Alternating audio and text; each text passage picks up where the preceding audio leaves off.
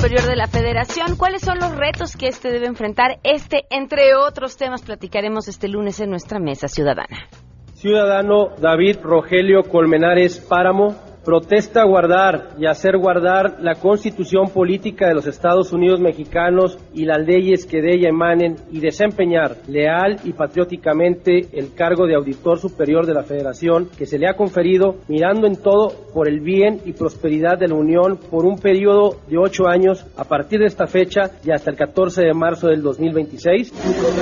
Si así no lo hiciere, que la Nación se lo demande.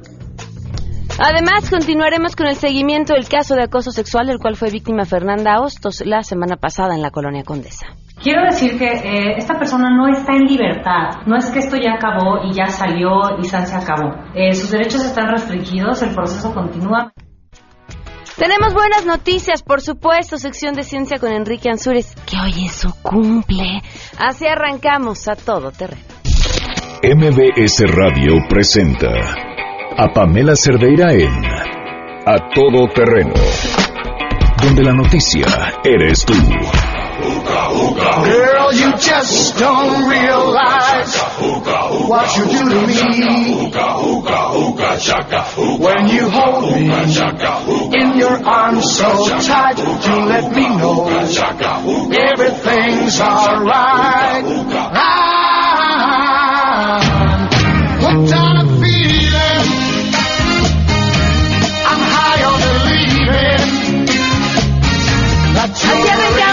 Semana los que no sabemos lo que quiere decir puente. Les mandamos un fuerte abrazo transmitiendo en vivo en este lunes 19 de marzo del 2018 cuando son las 12 del día con 4 minutos. Soy Pamela Cerdeira y los invito a que se queden aquí hasta la 1 de la tarde. Tenemos muchos temas importantísimos que platicar y lo que más nos importa es poder contar con su opinión.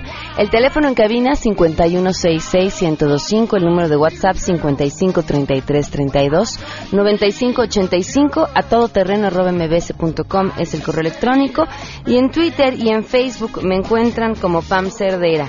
Pues la pregunta que les hacemos el día de hoy tiene que ver con el tema de los independientes. ¿Qué opinan de las irregularidades? Se dieron a conocer los números finales. Margarita Zavala alcanzó pues prácticamente de panzazo, pero alcanzó, que es importante, el número de firmas necesarias para um, ir como candidata independiente a la presidencia. Eh, Ríos eh, Peter y el Bronco no, eh, con unos números todavía mucho más escandalosos en cuanto a irregularidades en las firmas. Por supuesto, el tema no acaba aquí, porque ellos de todos modos buscarán aparecer en la boleta electoral. Ya estará en manos de otras autoridades decidir si se puede o no se puede. Pero la pregunta es esta, ¿ustedes creen que, que qué tendríamos que hacer con las irregularidades? Es decir, bueno, pues consiguieron, este, si en el camino hubo trampas o no, bueno, esas trampas ya no, y se consiguieron legalmente las necesarias. ¿Cómo, cómo tendríamos que medir esto? ¿Con qué vara tendríamos que medir a los aspirantes a una candidatura independiente a la presidencia? Queremos conocer tu opinión a todo terreno ¿Crees que a pesar de las irregularidades, todos los independientes deban llegar a la boleta? Considero que si hubo irregularidades, no debería estar ninguno en la boleta. O bien se debería dar un trato equitativo por parte del INE. Si cometiste una irregularidad y estás castigando a uno, entonces tienes que castigar a los otros de igual forma. Yo opino que no, que no todos los independientes deben llegar a la boleta porque ya tenemos suficiente con tantos partidos, tantos candidatos, y cada vez se hace más difícil la elección. Ojalá lleguen los mejores, eso sí. Yo creo que sí tendrían que explicar claramente qué fue lo que hizo cada uno, para saber si es justo que estén en la boleta o no. A todo terreno. Bueno, pues ahí la pregunta, esperamos sus respuestas también a través de Twitter y a través de Facebook. Vamos a arrancar en este momento con la información.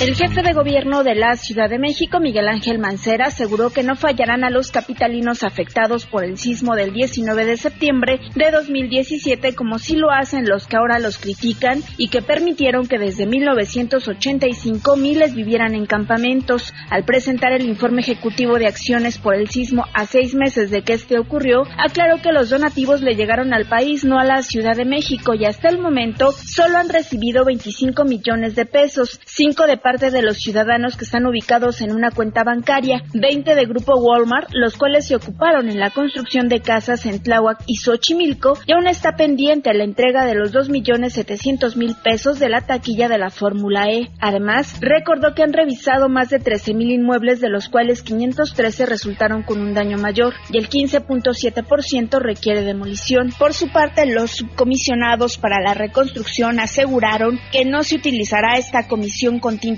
políticos y el interés que los mueve es el de garantizar que todos recuperen sus inmuebles porque los esfuerzos no son suficientes, reportó Ernestina Álvarez Guillén.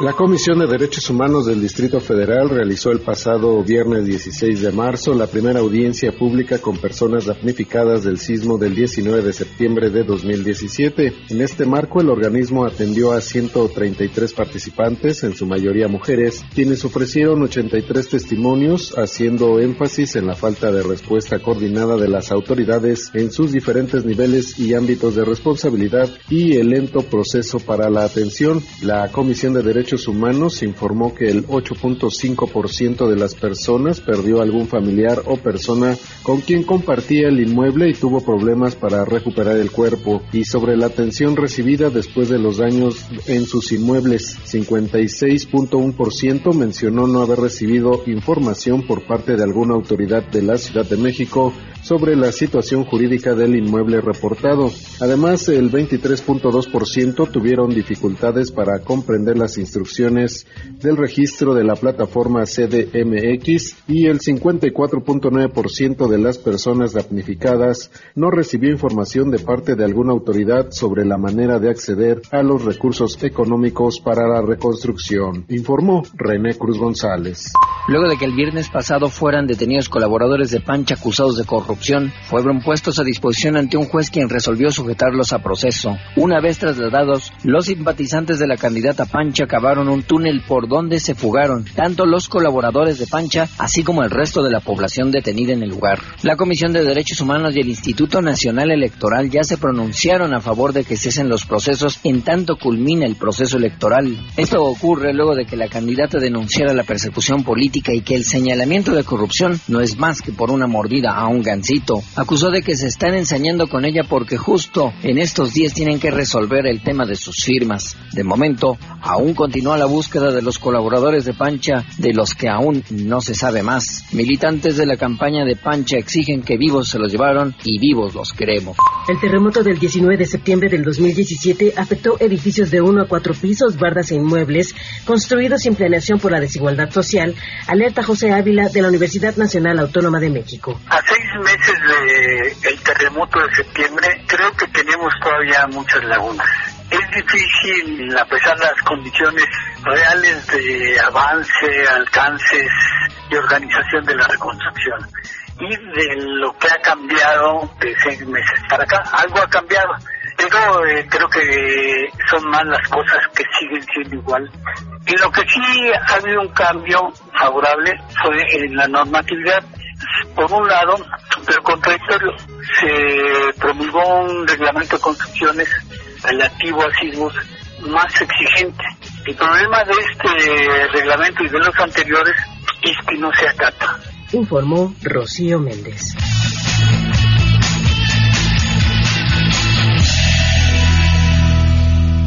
Por cierto, sí escándalo, escándalo el que se armó con la fuga de los colaboradores de Pancha, que por supuesto es nuestra candidata este, de a todo terreno, es una candidata no, no quisiera yo llamarle fake porque le voy a romper el corazón, pero, pero es lo que estamos haciendo para divertirnos durante el proceso electoral, para reír en vez de llorar. Si quieren ver, los, porque están los videos de la fuga, están los videos de uno de sus colaboradores saliendo del túnel, pueden revisarlos a través de la cuenta de Facebook, donde le encuentran como Pancha Presidenta, o en Twitter, Pancha 2018. Hoy... Eh, ella es muy brava y no dará partido a propuestas sin sentidos que no pueda cumplir. Viene Pancha fuerte, viene Pancha arriba, ella es Pancha, la Pancha por ella hay que votar. Viene Pancha fuerte, viene Pancha arriba, ella es Pancha, la Pancha por ella hay que votar. Eso, vamos con nuestro conteo. Cambiando drásticamente de tema, hoy se cumplen seis meses, 19 días del feminicidio de Victoria Pamela Salas Martínez.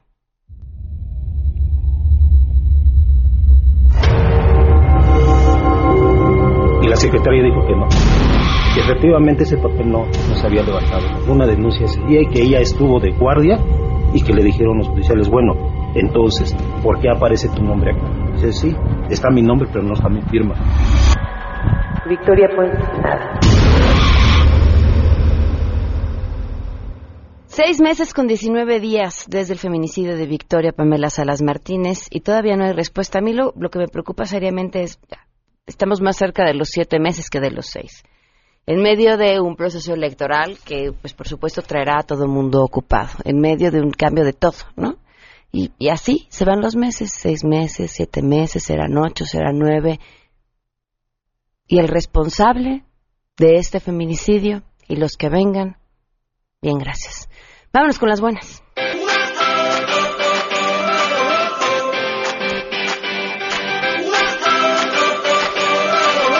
Le agradezco a Mario Hernández, asesor de la presidencia del CONAPRED y autor de los lineamientos sobre la garantía del derecho a la no discriminación antes, durante y después en caso de sismo que nos acompañe vía telefónica. Mario, muy buenas tardes, gracias por estar con nosotros. Hola, muy buenas tardes Pamela, a ti y a todo tu auditorio. Mario, cuéntame, ¿de qué tratan estos lineamientos?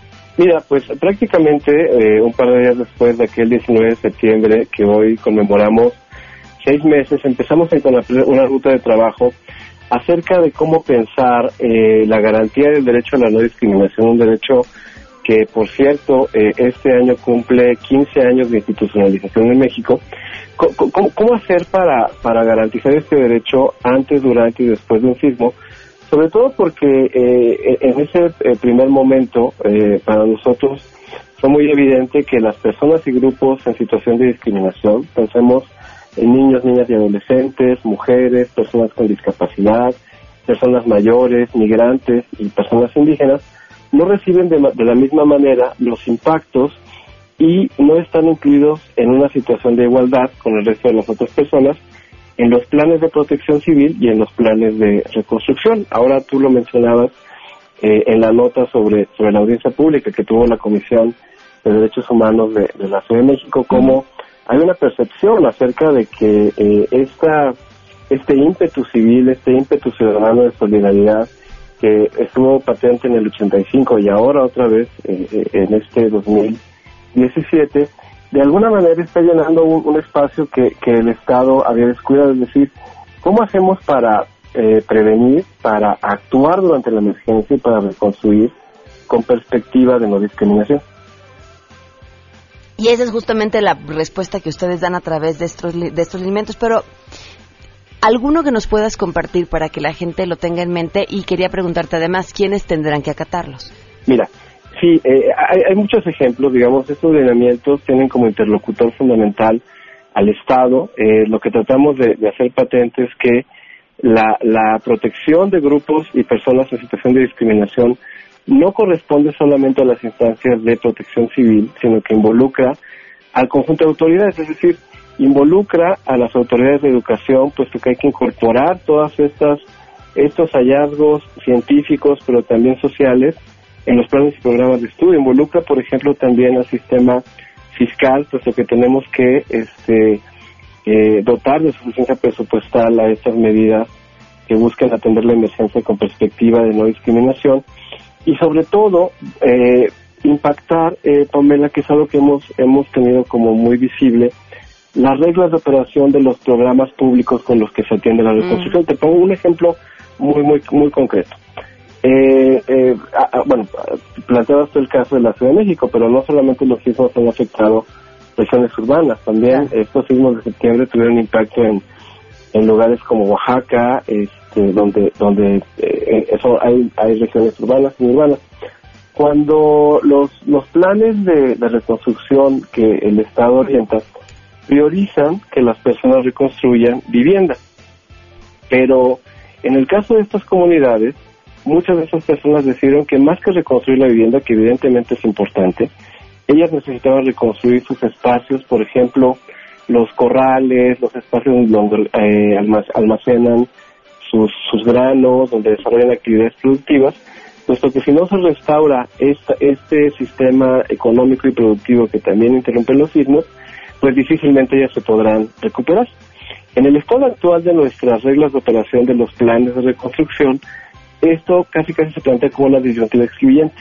Es decir, o reconstruyes vivienda o reconstruyes medios de vida. Son las cosas que nosotros hemos eh, eh, detectado y que apuntamos que ahí no solamente se trata de este, estos saberes técnicos especializados de eh, geógrafos, sismólogos, toda la gente que conoce la, de, las, de la dinámica de los sismos, sino también de incorporar esta perspectiva social, que haya politólogos, que haya abogados, que haya las distintas perspectivas sobre la vulnerabilidad. Escuchaba también en tu nota eh, que se señalaba que las mujeres son las que están acudiendo a hablar sobre las cosas que no, se cumplieron en materia de atención del Estado durante los siglos. Y, y, es que siempre ha sido así, donde son las mujeres las que siempre toman estos liderazgos. Eh, esos liderazgos locales, no solamente de las mujeres, sino también, por ejemplo, de los pueblos y comunidades indígenas, son los que ahora no están totalmente incorporados en los planes de protección civil. Eh, también te puedo dar un ejemplo muy rápido y que es muy evidente en relación con las personas con discapacidad.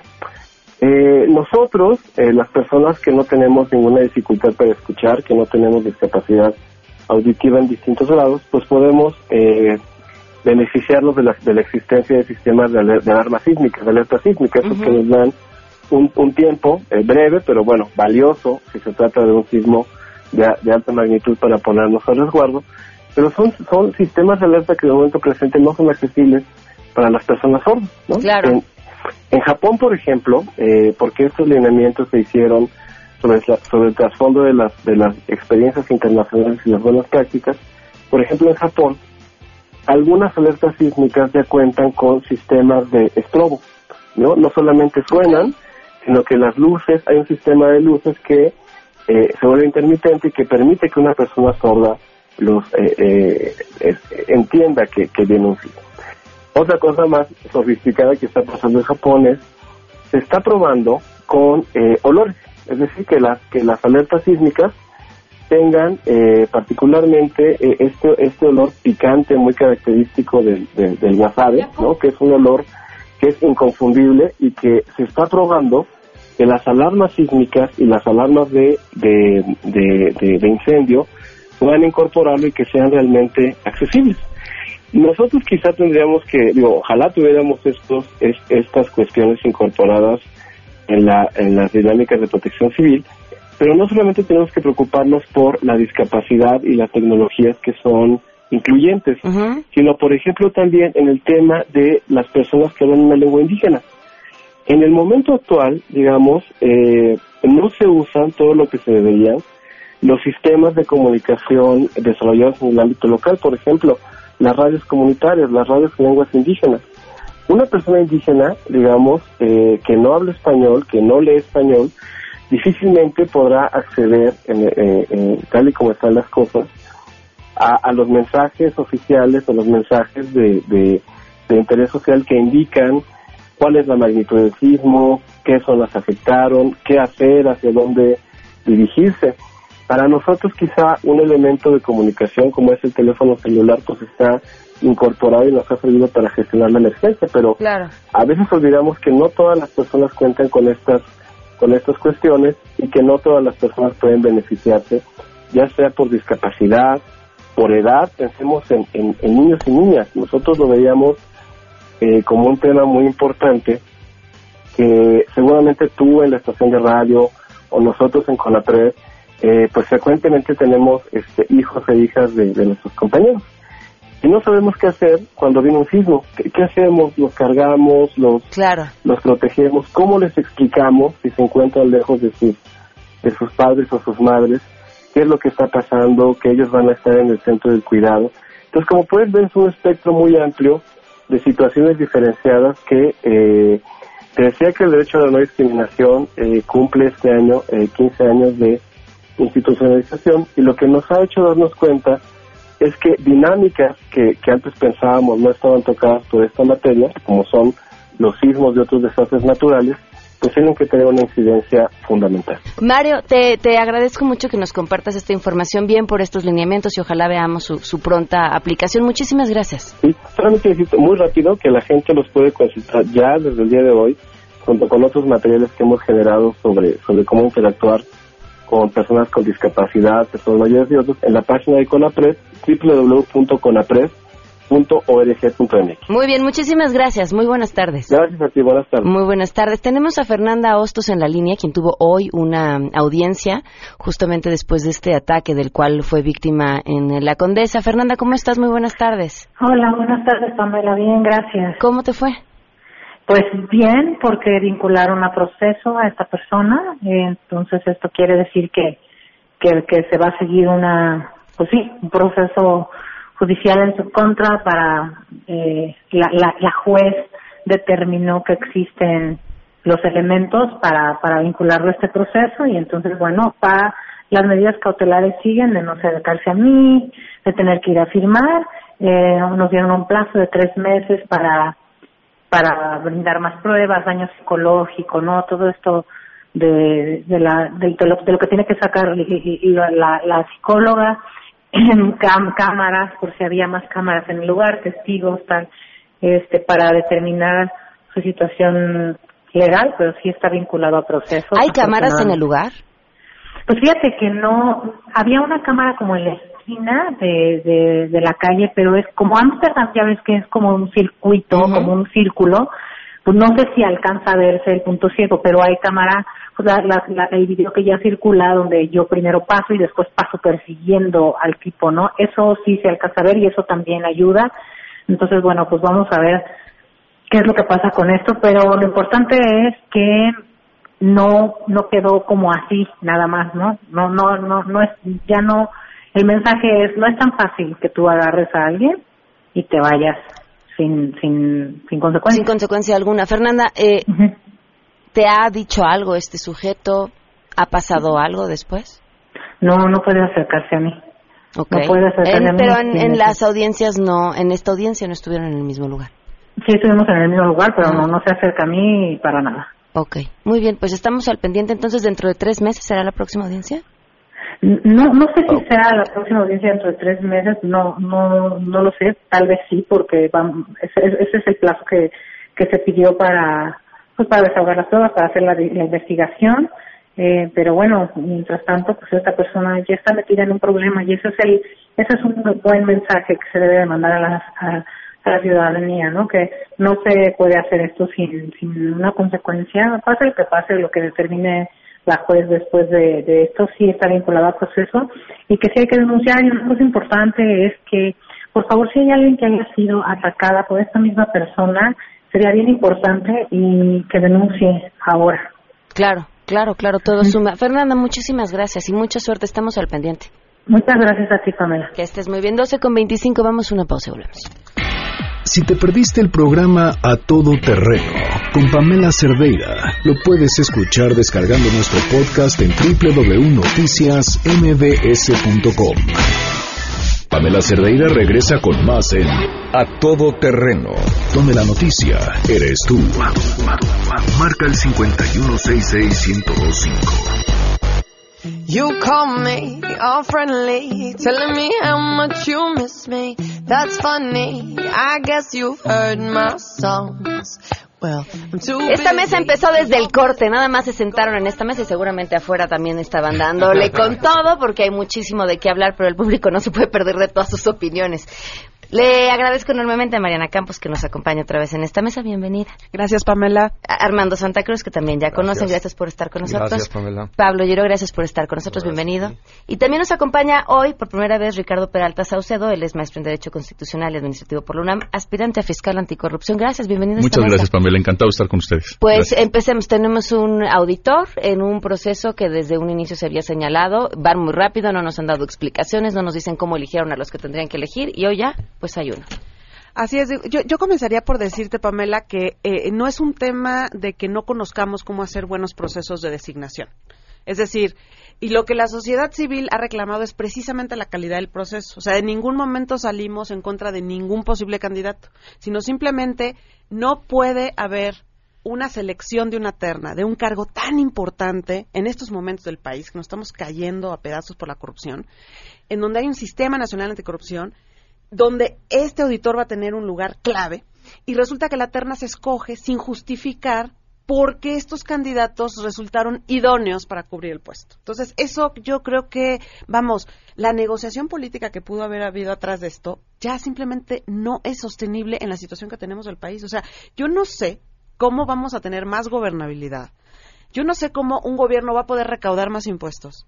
Hacer alguna otra reforma, porque por ahí ya con un documento que hay de la OCDE, eso es a lo que se perfilan al menos algunos candidatos si no generamos más confianza. Y la manera de generar más confianza es específicamente rindiendo cuentas. Y para rendir cuentas necesitas ser transparente y justificar tus decisiones. Entonces, pues ya vemos lo que estamos pasando hoy con Jimena Puente, alguien que supuestamente era autónoma, independiente, y el día de hoy ya está en la lista plurinominal de un partido, ¿no? Entonces, por eso es que somos tan incisivos con el tema de las designaciones. Bueno, no solamente es un tema de transparencia, de rendición de cuentas, ¿qué se está hipotecando con el nombramiento del auditor cuando estamos en un proceso electoral a punto de definirse, a menos de 100 días de definirse, o algunos cuantos días más, menos de 100 días? ¿Qué se negoció? Porque el auditor eh, federal, nada más y nada menos, es el revisor de la cuenta pública del año siguiente y los subsecuentes, que hoy ya lo puede ser en tiempo real gracias a la nueva modificación legal. Sin embargo, en efecto, ocupa una de las sillas más importantes del Sistema Nacional Anticorrupción, que por cierto también está en obra negra, pero precisamente una de las bases son las, designaciones.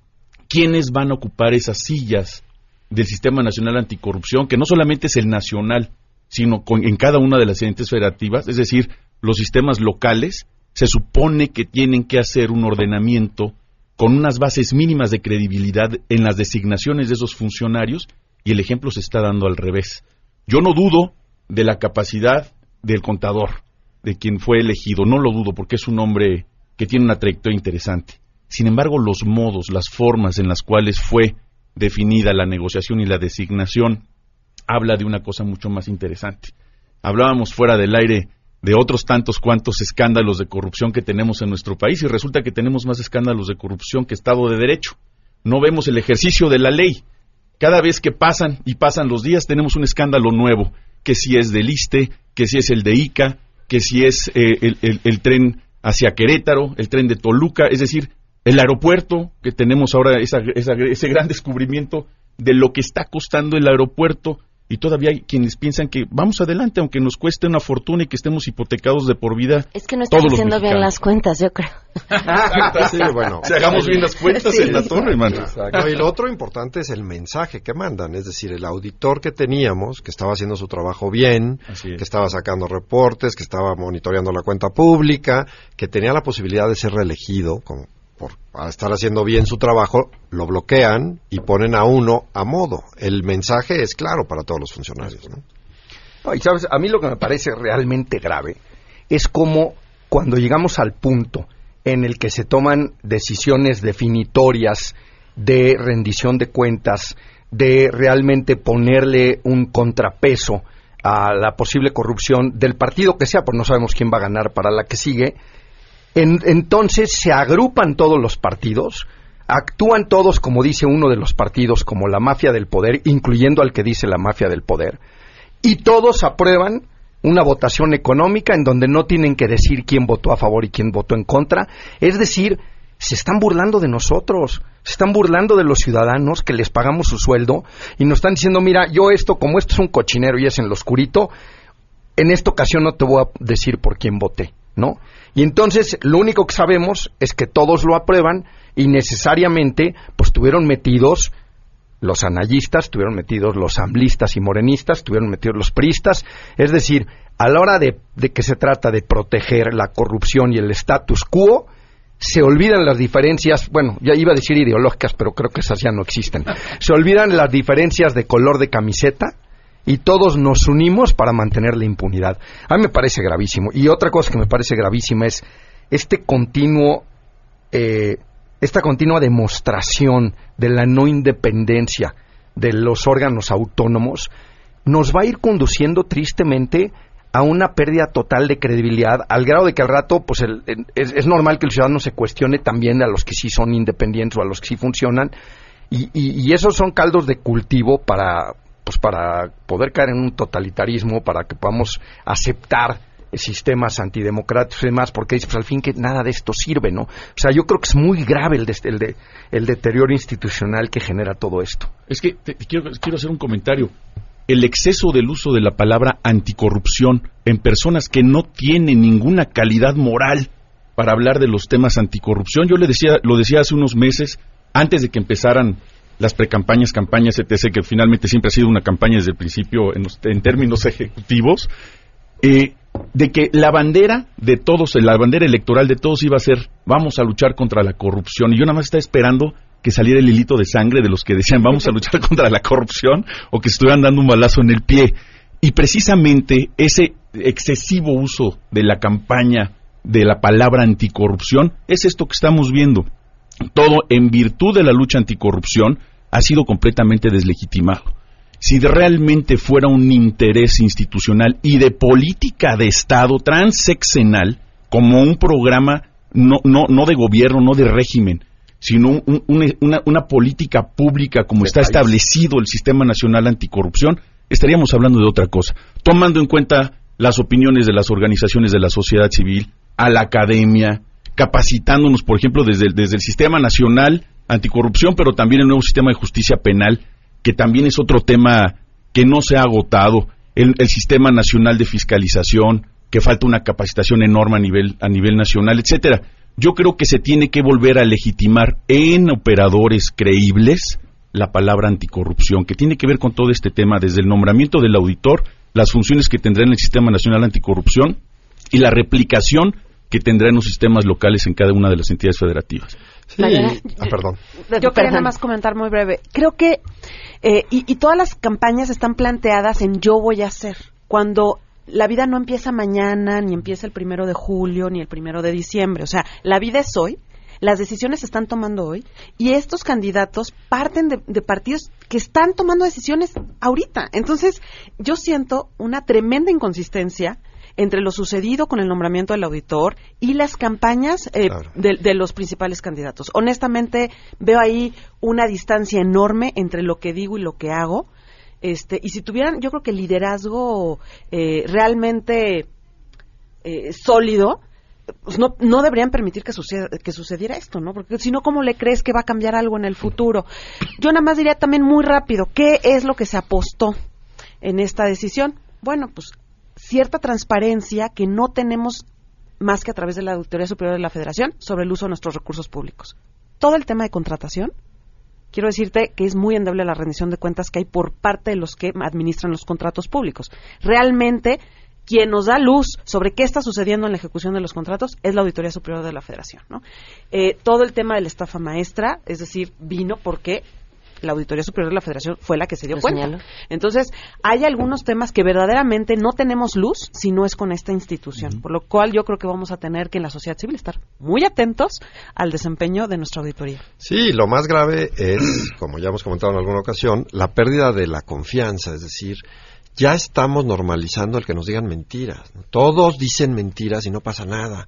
Es, ¿no? los candidatos independientes. Sí, qué hay mentiras para el registro de los partidos, hay mentiras para la gente que se va a un puesto público, hay mentiras. Nos mienten todo el día y luego queremos que lleguen y nos dejen de mentir. Pues no, estamos eligiendo mentirosos, ¿no? Entonces al final lo que tenemos que hacer es cambiar todos como sociedad y no aceptar la mentira nunca. Es decir, el que lo agarre una mentira, aunque sea chiquita, no debe de poder participar en un puesto público para que tenga rendición de cuenta. Tengo que ir a una pausa, ahorita regresamos contigo, hermano. Si tienes un caso para compartir, escribe a todoterreno.mbs.com. Pamela Cerdeira es a todoterreno. En un momento continuamos. Estamos de regreso. Síguenos en Twitter, arroba Pam Cerdeira, todoterreno, donde la noticia eres tú. Continuamos.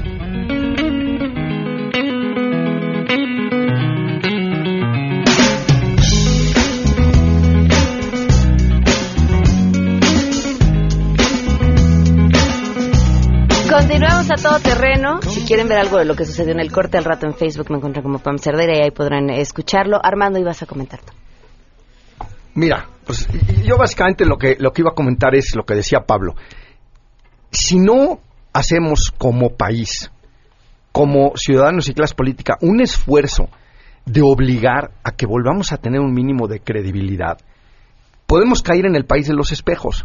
Entonces ya todo se vale, ya y un poco como nuestro vecino del norte puede decir lo que se le dé la gana y no importa, y ya hay una base importante de norteamericanos que pues que ven a este señor Alex Jones y ven a, realmente unos hay unos unos noticieros que son de extrema locura y de fantasía y que lo creen, que creen firmemente esas burradas. Yo creo que estamos cometiendo un suicidio como país cuando la clase política se presta a, este deterioro de la credibilidad, a esta normalización de la mentira, porque cuando llegas a un punto en que todo es creíble o nada es creíble, se hace imposible tener un argumento racional, constructivo, se hace imposible fincar acusaciones bien fundadas o defenderte de acusaciones infundadas. Entonces, a mí me parece que estamos jugando con fuego como país. Yo sí veo una situación extremadamente peligrosa que no había visto antes, este, más allá del nivel de corrupción que se alcanzó y eso, el deterioro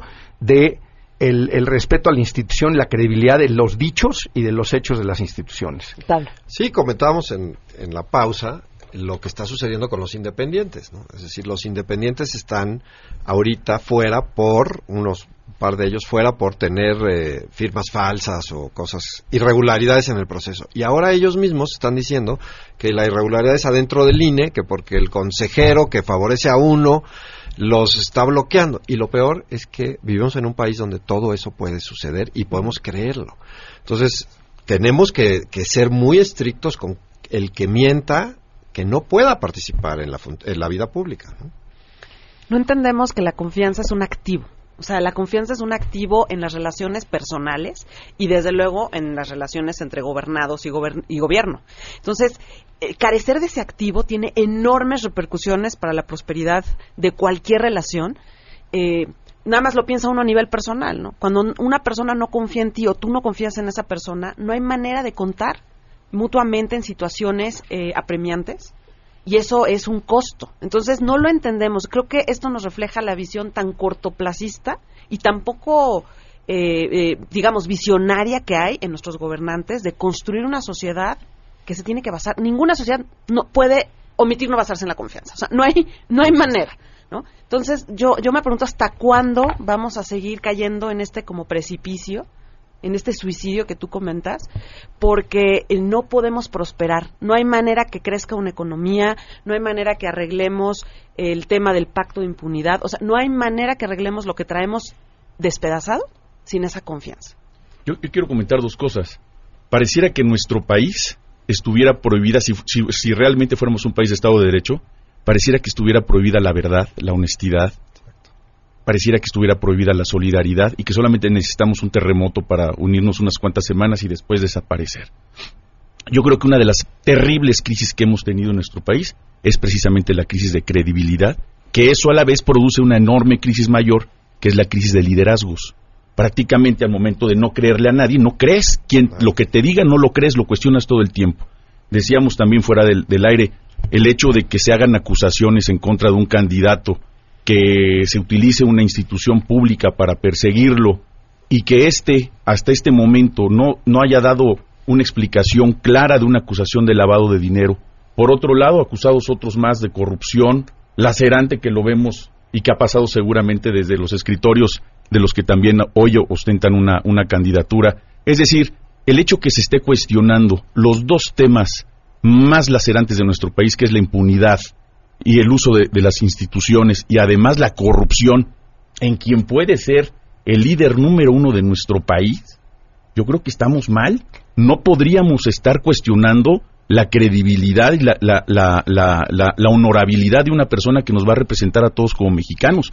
Y pareciera que ese es el tema de las campañas y no las propuestas. A ver, tengo, me quedan un par de minutos, pero les hago la pregunta, ¿qué hacemos? O sea, estamos viendo que se cae, estamos viendo que también están haciendo todo lo posible por terminar con esas instituciones que han costado trabajo construir y que además están poniendo cabezas que nos hacen dudar de ellas. ¿Qué nos queda? Bueno, mira, a mí hay una cosa, por ejemplo, una iniciativa que me gustó mucho, ahorita se me va el nombre esta de verificando, o lo que sea la que acá. Verificado. Verificado. Por ejemplo, porque la gente, tú ves cómo retuitea y sube a Facebook una bola de burradas sin validarlas antes. Yo creo que esa es una muy importante. Una segunda, creo yo, es que tenemos la obligación como ciudadanos de ver lo que hacen nuestros candidatos y en lugar de lo que dicen. ¿no? Ver si hay congruencia en el discurso. O sea, a mí sí me inquieta muchísimo ver a Alfonso Romo diciendo no se preocupen, hombre, aquí no va a haber ningún... Y a, y a, Paco Ignacio Taibo diciendo, claro que no, pinche Romo, está mal a quien representa, sí vamos para atrás. Pues nomás digan cuál es la buena para saber entonces si voto o no voto por ahí, ¿no? Y un poco nos pasa en todos los partidos, en unos más, en otros menos, pero la responsabilidad finalmente es que la ciudadanía si quiere elegir bien, no puede elegir en la urna y de la tira. O sea, desafortunadamente tenemos ahorita que hacer tarea, nos tenemos que informar, tenemos que leer, tenemos que investigar. Y cuidar el voto. Y cuidar el voto y apoyarnos en herramientas como esas, ¿no? Claro. ¿Alguna otra yo Creo, yo creo, bueno, primero que nada, el eje es que le tenemos que dar valor a la verdad. O sea, le tenemos que dar valor a la verdad desde nuestra propia vida, es decir, en lo que compete en nuestra vida, así como en los asuntos públicos. Y en ese sentido sí creo que no, no podemos votar con lo que vimos en el primer anuncio en la televisión, ni con el primer tuit que leímos. O sea, tenemos que ir más allá. Eh, tenemos que leer a las personas que a lo mejor nos parecen confiables por la consistencia que han tenido, no sé, diversos columnistas, en fin, y tenemos, como dice el compañero, tenemos que investigar un poco más a fondo, no nos podemos quedar eh, con lo que estamos viendo a primera instancia, porque eso nos haría caer en cualquier tipo de error, ¿no? Eh, la consistencia, yo creo, yo apuesto a la consistencia, o sea, ¿quién? Tenemos que ver fuentes consistentes, y dentro de los candidatos, pues lo más consistente que creamos que hay, ¿no? claro. Pablo. Pues sí, regresar a lo que decían las abuelitas, ¿no? De que la confianza y el respeto se ganan y de que veas lo que hacen las personas, no lo que dicen. Así es de básico. Si ya te mintió una vez, pues ya te mintió y si el partido miente, pues miente y si, ¿no? Entonces se tendrían que deslindar, es decir, si el candidato del PRI quiere deslindarse, pues tendría que deslindarse, tendría que parar de decir, sí hemos hecho esto y ya no lo voy a hacer. O del o del Peo Morena o el que sea. Tendría que salir a admitir, porque salen todos a negar todo lo que hacen. Resulta que nada fue verdad, todo es inventado, nadie aquí, todos son víctimas y nadie hace nada. Cuando nos pasan el voto del auditor y nos pasan todas estas cosas que votan ellos mismos, y después nos dicen que no. Entonces, pues no les crean y eh, poco a poco agarren al que más le crean y poco a poco iremos llegando a, descartar a todos los mentirosos. Ricardo. Pues yo creo que no, reforzar nuestra memoria, pero principalmente evitar a los funcionarios carnales. Ni fiscal carnal, ni auditor, eh, ni auditor carnal, ni presidente carnal. Yo creo que los que quienes decidamos el futuro de nuestro país tenemos que recordar los últimos dos, tres sexenios cómo nos ha ido como país, los miles de muertos que tenemos en el país, la violencia exacerbada y la corrupción lacerante en nuestro país. Nada más con esos tres datos es como se puede decidir el voto para el futuro de nuestras generaciones en el país. Pues muchísimas gracias a los cuatro por habernos acompañado. Gracias, Pamela. Saludos. Damos una pausa. Si te perdiste el programa A Todo Terreno con Pamela Cerdeira, lo puedes escuchar descargando nuestro podcast en www.noticiasmbs.com. Estamos de regreso. Síguenos en Twitter, arroba Pam Cerdeira, todo terreno, donde la noticia eres tú. Continuamos.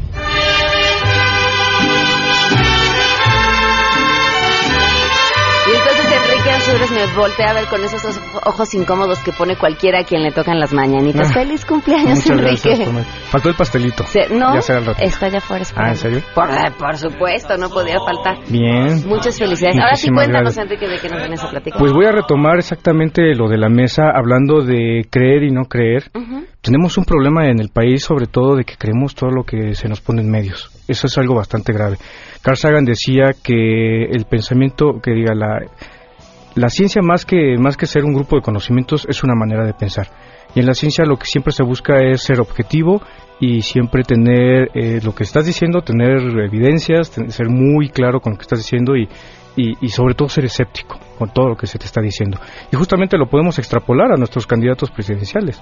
O sea, todo lo que están diciendo se les cree, pero bueno, ¿con qué nos vamos, vamos a, saber realmente que nos están diciendo cierto, verdad? Claro. Y, y, justamente estoy eh, retomo el, tema que se está dando sobre el movimiento antivacunas y también sobre el, caso de sarampión que se está dando en México. Hay tres casos y se empezó en medios a hacer una, una serie de conjeturas de que pues parecía que ya empezaba una pandemia, lo cual no, es cierto. Volvemos a lo mismo, creemos en luego, luego lo, primero que nos no, no, No, no, se trata de apanicarse, pero sí se trata de hacer conciencia y tú lo decías, de los movimientos antivacunas como como una mentira es a veces muy poderosa y el daño que creer en esta mentira puede ocasionar. Y lo que hablé la, la última, la sección pasada, que en la, revista eh, Science publican justamente este estudio que hacen sobre cómo las, las noticias eh, falsas se propagan 70% más, más rápido que las veras. Entonces tenemos un, un grave problema y sobre todo se va a dar en estos, en estos meses que hay que hay este, elecciones, ¿verdad? Entonces hay que tener mucho cuidado y como decían los, los expertos aquí de la mesa, pues hay que realmente ver lo que se dicen, hay, hay congruencia, ¿verdad? Y, justamente se, se tiene el, movimiento antivacunas y, y, tomamos lo que se está dando aquí en México sobre qué es lo que está pasando con, con las vacunas. Entonces hay que decirle al, al escucha que no debe de, espantarse. Estas, estas personas que se enfermaron trajeron ya la, la, enfermedad, ya venían enfermos, parece ser que venían ya de Italia, pero esto nos hace eh, recapacitar si eh, vamos a ser eh, responsables con nuestros hijos, porque resulta que hay muchas personas que no están vacunando a sus hijos, una por descuido, por negligencia, que se les olvida, u otros porque de plano empiezan a, estar acudiendo a estos movimientos antivacunas que es bastante peligroso. No, y además que sepan que eh, tú puedes decidir ser sumamente irresponsable y no vacunar a tu hijo y cargar con las consecuencias de ello, pero al no vacunar a tu hijo tampoco estás protegiendo al resto de los niños y al resto de la población.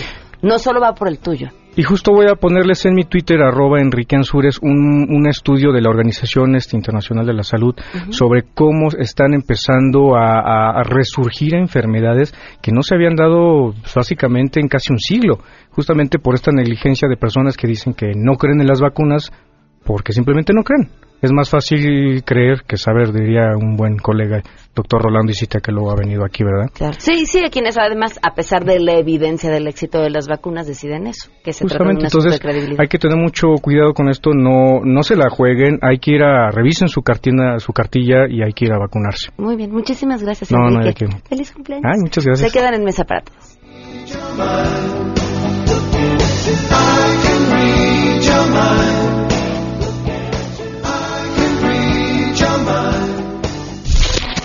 MBS Radio presentó a Pamela Cerdeira en A Todo Terreno.